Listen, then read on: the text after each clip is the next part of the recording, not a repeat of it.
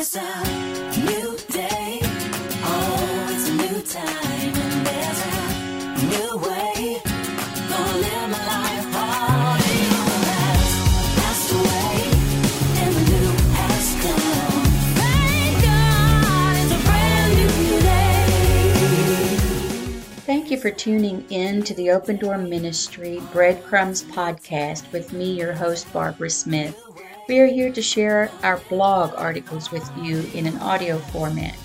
We know that people are very busy and constantly on the go, but we all still need daily inspiration in our lives. It is our goal to share a few thought provoking morsels that will challenge you to stay actively engaged in the Word of God. His Word is the bread of life.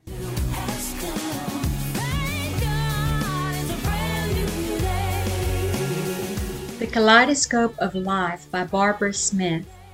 My children know too well that my motto is Variety is the spice of life, and they hear me quote it all the time. Life is not one dimensional. It is a series of overlapping events and occurrences, which can be both good and bad at the same time.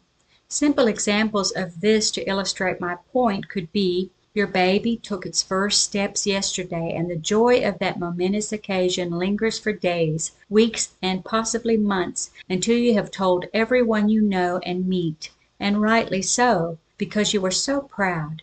However, two days later your car breaks down and you are plummeted into despair because you knew it was on its last leg, but you just did not know when it would give up the ghost. The next day, while you were still worried and wondering what you are going to do about transportation, your eldest child comes home stating their name has been put into the running for a full scholarship to the college they were hoping to get into, and your husband gets a call from his boss requesting a meeting regarding the promotion he has applied for. All the while, the laundry is piling up, diapers must be changed, food must be cooked daily, kids must be taken to daycare and school and retrieved at the end of the day, dishes need to be washed and the groceries bought, etc., etc. This is just a small look into what a typical day, week, or month may look like in any given home.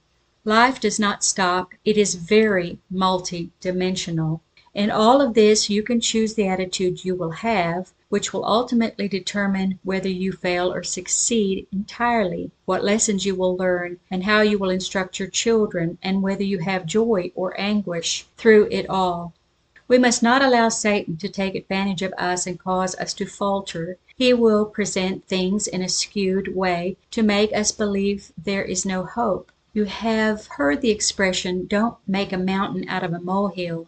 He is the expert in that because he is the master of deceit. He presents things that are delusions or mirages, as it were. The definition of mirage in the Webster's Meridian Dictionary is an optical effect that is sometimes seen at sea, in the desert, or over a hot pavement that may have been the appearance of a pool of water or a mirror in which distant objects are seen inverted, and that is caused by bending or reflection of rays of light by a layer of heated air of varying density. Mirage meaning something that is believed to be true or real, but that is actually false or unreal. Like a delusion, an illusion, an hallucination.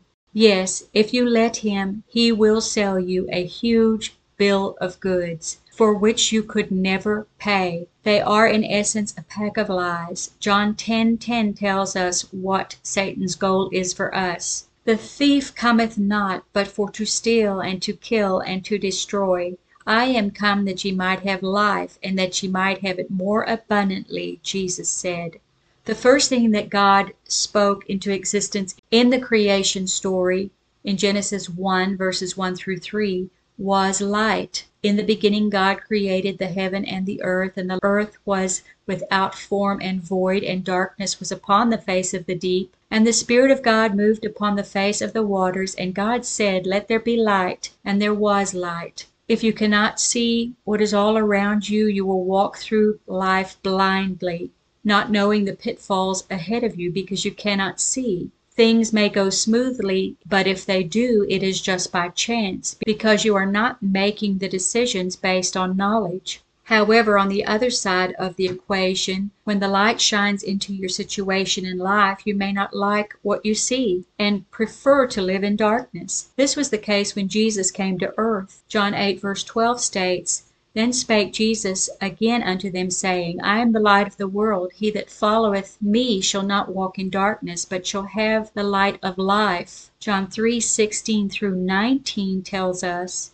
For God so loved the world that he gave his only begotten Son, that whosoever believeth in him should not perish, but have everlasting life. For God sent not his Son into the world to condemn the world, but that the world through him might be saved. He that believeth on him is not condemned, but he that believeth not is condemned already, because he hath not believed in the name of the only begotten Son of God. And this is the condemnation, that light is come into the world, and men love darkness rather than light, because their deeds were evil. For every one that doeth evil hates the light, neither cometh to the light, lest his deeds should be reproved. But he that doeth truth cometh to the light, that his deeds may be made manifest, that they are wrought in God. The light reveals what is truly going on around us. The study of optics, optometry, has been around since the eleventh century. In 1263 Roger Bacon made the first mention of a lens that could possibly help a person with bad eyesight. The dictionary definition of optics is the eye, or any of the elements such as lenses, mirrors, or light guides of an optical instrument or system. An optical instrument. The word comes from the medieval Latin opticus, from Greek optikos, meaning to go see, akin to the Greek word opsis, meaning appearance, and ops is the eye, a science that deals with the genesis and propagation of light, the changes that it undergoes and produces, and other phenomena closely associated with it. It is mentioned in history that Seneca, from 4 B.C. to 65 A.D., used a glass globe of water to magnify words he read. Over the years glass blowers would make glass stones put into a single frame, hand held device in Venice in the thirteenth century to assist people with bad vision. Though the inventor of the first actual spectacle lens is unknown, Salvino d'Armate was credited as making the first eyeglasses in the year 1284. Vision plays a significant role in our quality of life and independence. However, vision and understanding must be used in tandem.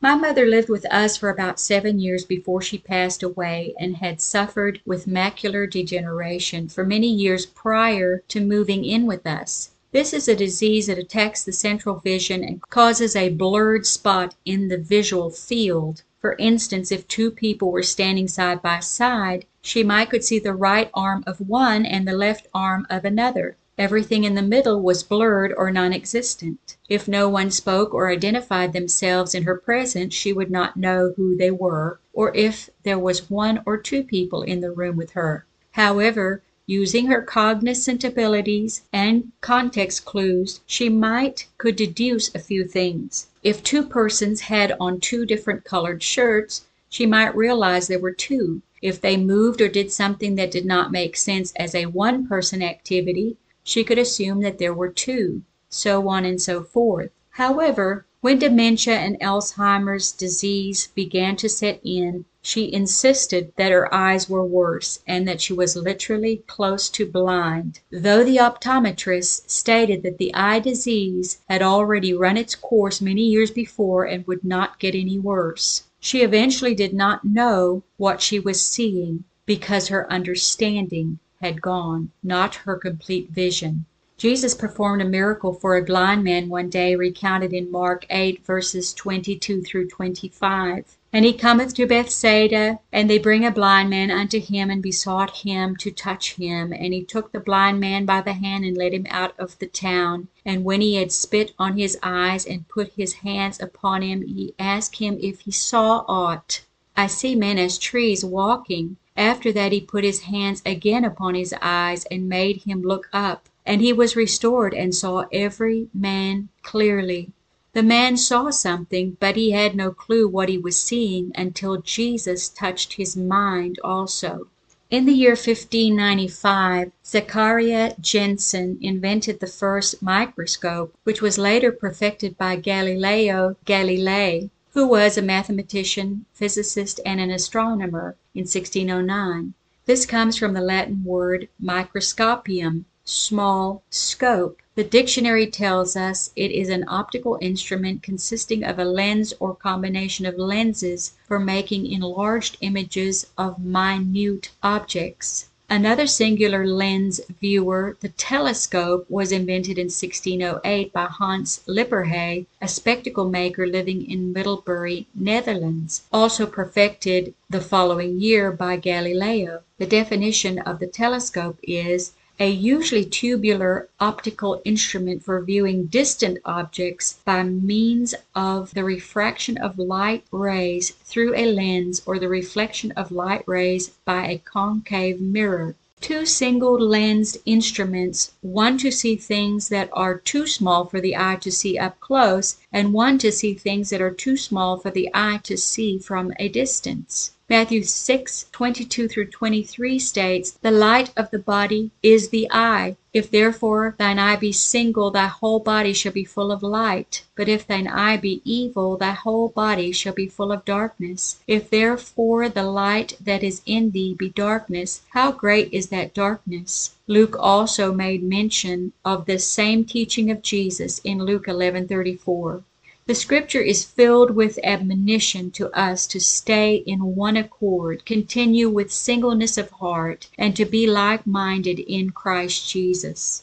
Hans Lippershey also produced the concept of the binoculars in seeking to get a crisper image using both eyes to see one thing.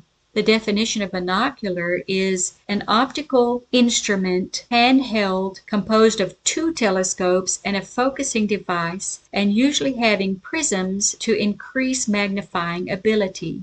This was a new concept and allowed you to adjust the lenses to make both eyes see and focus in on the same thing with precision at a distance. This is what a person with good or 20/20 vision does automatically and without conscious thought. A stereoscope was invented in 1832 by Charles Wheatstone in the use of photography with the concept of using stereo or two pictures. The definition of stereoscope is an optical instrument with two eyepieces for helping the observer to combine the images of two pictures taken from points of view a little ways apart and thus to get the effect of solidity or depth. This device was later improved upon by Sir David Brewster.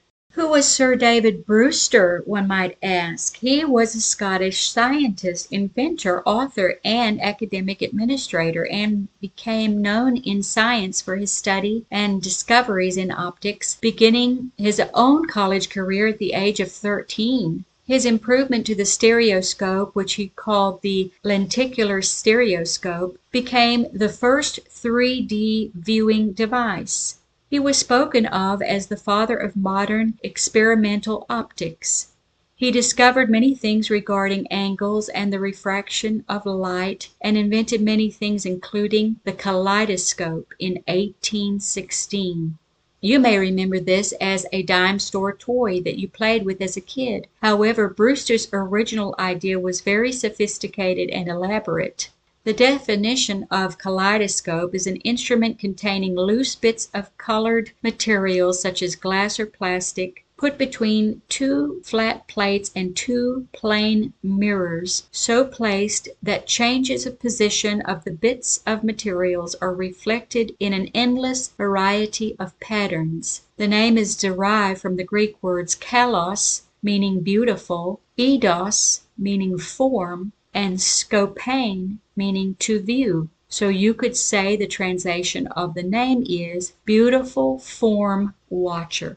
Brewster noticed one day, as he was polishing two pieces of copper lenses, that the mirror effect made a pattern; then, if held at an angle, the light reflected off one another created an even more elaborate picture, yet of nothing found in nature, he thought. He formed a tube like device, inserting different sized mirrors, added bits and pieces of items like stones, glass, or beads in differing colors which when turned or shaken would produce hundreds of random images at varying points. He then mounted it on pedestals for viewing convenience. However, because of the sensation of color it caused in an otherwise drab world at the turn of the century, Brewster missed his chance for the patent, or at least the financial gain, from his invention. They were being mass produced immediately, even before he could get to the courthouse to file it. There was no light, electricity, or vibrant color in the world of steam engines, coal, dirt, soot, and mud that the people were surrounded by, so they gravitated to this new phenomenon and it became a must have item,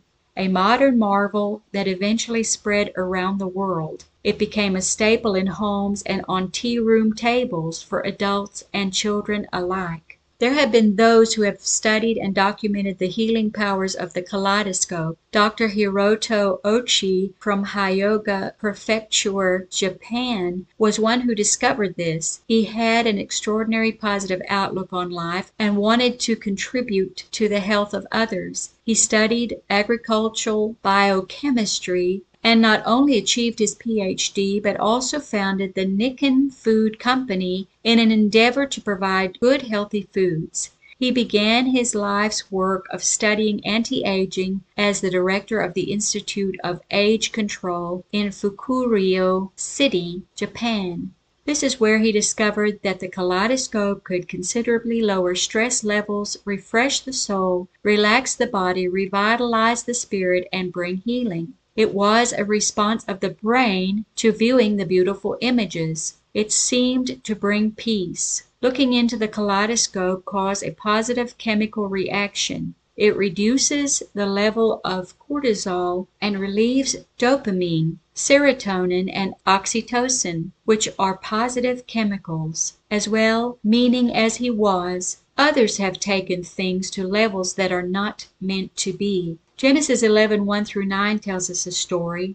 And the whole earth was of one language and of one speech. And it came to pass, as they journeyed from the east, that they found a plain in the land of Shinar, and they dwelt there. And they said one to another, Go to, let us make brick, and burn them thoroughly. And they had brick for stone, and slime had they for mortar. And they said, Go to, let us build us a city and a tower, whose top may reach unto heaven, and let us make a name, lest we be scattered abroad upon the face of the whole earth. And the Lord came down to see the city and the tower which the children of men builded. And the Lord said, Behold, the people is one, and they have all one language, and this they begin to do, and now nothing will be restrained from them which they have imagined to do. Go to, let us go down and there confound their language, that they may not understand one another's speech. So the Lord scattered them abroad from thence upon the face of the earth, and they left off to build the city. Therefore is the name of it called Babel, because the Lord did there confound the language of all the earth. And from thence did the Lord scatter them abroad upon the face of all the earth. Though mankind can do all they want to do, and all they set their minds to do, does not mean that they should. God had told them to be fruitful and replenish the earth, and they were in direct disobedience. We are still the creation, and subject to our Creator. Showing how others are going into realms they should not, in this new age of holistic healing, Dr. Joe Dispenza takes this concept even further and advocates the use of the kaleidoscope in a form of meditation to break free from consciousness to subconsciousness. He also states it can be used in hypnosis. This can be done because the mind bypasses known and stored images into things unfamiliar and without prediction or repetition, such as the kaleidoscope images. People like Dr. Joe Dispenza and his wife Roberta Brittingham in the same field say rightly Participating in meditation may come with a certain level of risk, and each person's body response to these various activities cannot be predicted. Roberta also stated, creating alpha and even theta brain wave states with your eyes open while watching the kaleidoscope and intentionally exposing ourselves to information relevant to our life's dreams and goals, we can then reprogram ourselves into supernatural states rather than unconscious states that we experience daily. Does this vaguely remind you of the hippie age, where people were on hallucinogenic drugs and always on a trip? However, this was always accompanied with fear and hypochondria. We are not God. We are not gods. We are not demigods, that we should think we can be supernatural. The only supernatural power we have is through the power of the Holy Ghost, God Himself, and this is as He would allow. To try to go to places of complete nothingness is not God's will, and in doing so we make ourselves vulnerable to evil spirits. Paul admonishes us in 1 Corinthians 6:12, "All things are lawful unto me, but all things are not expedient. All things are lawful for me, but I will not be brought under the power of any." Is meditation spoken of in the Scripture? Yes, but in a totally opposite way and wholesome and godly context. Our minds should never be empty, but be filled with His Word. Joshua 1 verse 8 tells us, this book of the law shall not depart out of my mouth, but thou shalt meditate therein day and night, that thou mayest observe to do according to all that is written therein. For then thou shalt make thy way prosperous, and then thou shalt have good success. David knew what it was to meditate, pray, think, and play his instruments unto the Lord for days on end when he was alone in the fields with his sheep. He states in Psalms 49 verse 3. My mouth shall speak of wisdom, and the meditation of my heart shall be of understanding. Psalm 119:97. Oh, how I love thy law! It is my meditation all the day. Psalm 119:99. I have more understanding than all my teachers, for thy testimonies are my meditation. Paul writes to Timothy regarding conduct of young ministers and says in 1 Timothy 4 verses 12 through 16, Let no man despise his youth, but be thou an example of the believers in word, in conversation, in charity, in spirit, in faith, in purity, till I come. Give attendance to reading, to exhortation, to doctrine. Neglect not the gift that is within thee, which was given thee by prophecy with the laying on of hands of the presbytery. Meditate upon these things, give thyself wholly to them, that thy profiting may appear to all. Take heed unto thyself and unto the doctrine, continue in them, for in so doing thou shalt save thyself and them that hear thee. Paul also admonished the saints at Philippi in Philippians 4 verse 8. Finally, brethren, whatsoever things are true, whatsoever things are honest, whatsoever things are just, whatsoever things are pure, whatsoever things are lovely, whatsoever things are of a good report, if there be any virtue, if there be any praise, think on these things. We should meditate, but with a mind filled with His law and with understanding. When you fill your mind with His Word, the things of this world will diminish. We can clearly see that humankind has had an interest in the study of optics with these inventions of the eyeglasses, telescopes, microscopes, binoculars, stereoscopes, and kaleidoscopes, only to reiterate the few we have looked at in this brief article. I am sure that over two hundred years ago Sir David Brewster, who died in 1868 at the age of 86 years old, did not know the lengths to which people would take his invention. He would have probably been very fascinated with the advent of moving pictures that show off the colors and shapes so beautifully that he could only crudely imagine back in his day. However, in closing, let us meditate on this thought. We know that Brewster drew up the blueprints and had an object manufactured that became incredibly famous, but where did the idea for the kaleidoscope really come from? Who created color? Who created shapes and angles? Here is a quick exercise for you to help you find the answer. Wherever you are, look at an object steadily for a few seconds, then close your eyes, squeeze them shut, and rub them. Then stop rubbing and just sit there quietly with your eyes closed. What do you see? Or, with your eyes closed, do short and quick rubs on your eyelids. What do you see? This is the original kaleidoscope. James 1 verse 17 tells us, Every good gift and every perfect gift is from above, and cometh down from the Father of lights, with whom is no variableness, neither shadow of turning. Our eyes bring light to the body, soul, and mind, and they are constantly refracting, reflecting, and absorbing what God has given us to enjoy life and that more abundantly, even with its chaotic moments. Contrary to the belief of the overly educated, the kaleidoscope is the epitome of, and the accumulation of, nature in a tube. God was in the beginning and is the only one who has created ex nihilo, meaning to fashion something out of nothing.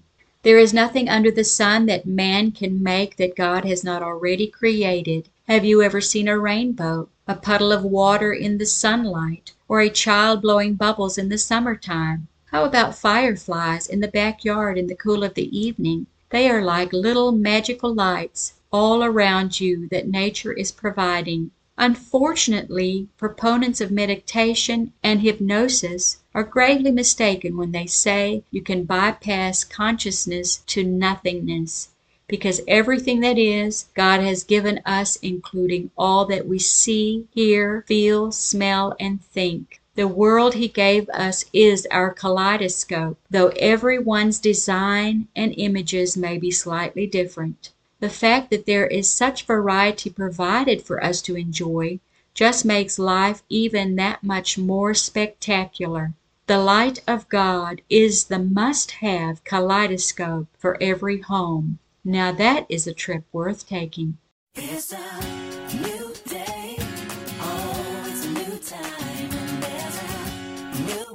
Thanks for joining us today. We trust you have been nourished and blessed. Always remember the Lord is faithful and his mercies are new every morning. Until next time, God bless.